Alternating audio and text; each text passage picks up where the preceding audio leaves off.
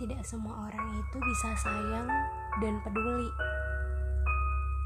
Sebuah hubungan atau relasi tidak hanya dibentuk sekadar berdasarkan perasaan saja, tetapi harus ada yang namanya usaha.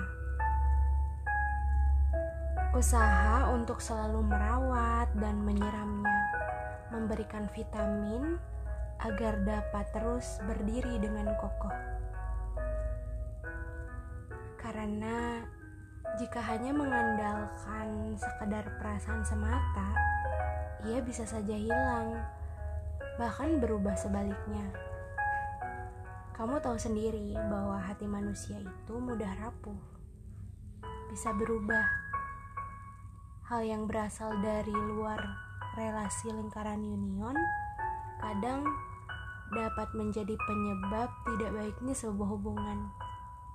Banyak yang akhirnya relasi di lingkaran union itu kacau di luar kontrol salah seorang atau setiap individu yang ada di dalam lingkaran union. Hanya karena individu tersebut tidak dapat memetakan isinya dengan baik.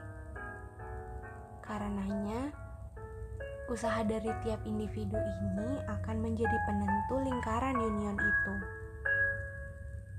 Ada yang harus selera bersabar, ada yang harus rela menerima,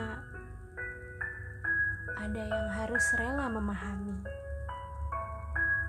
ada yang harus ikhlas, memaafkan,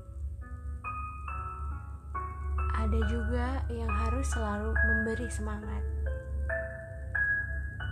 Dan yang paling penting dari kesemua itu adalah ia yang berkuasa atas hati dan berjalannya setiap alur kehidupan. Yap, Allah.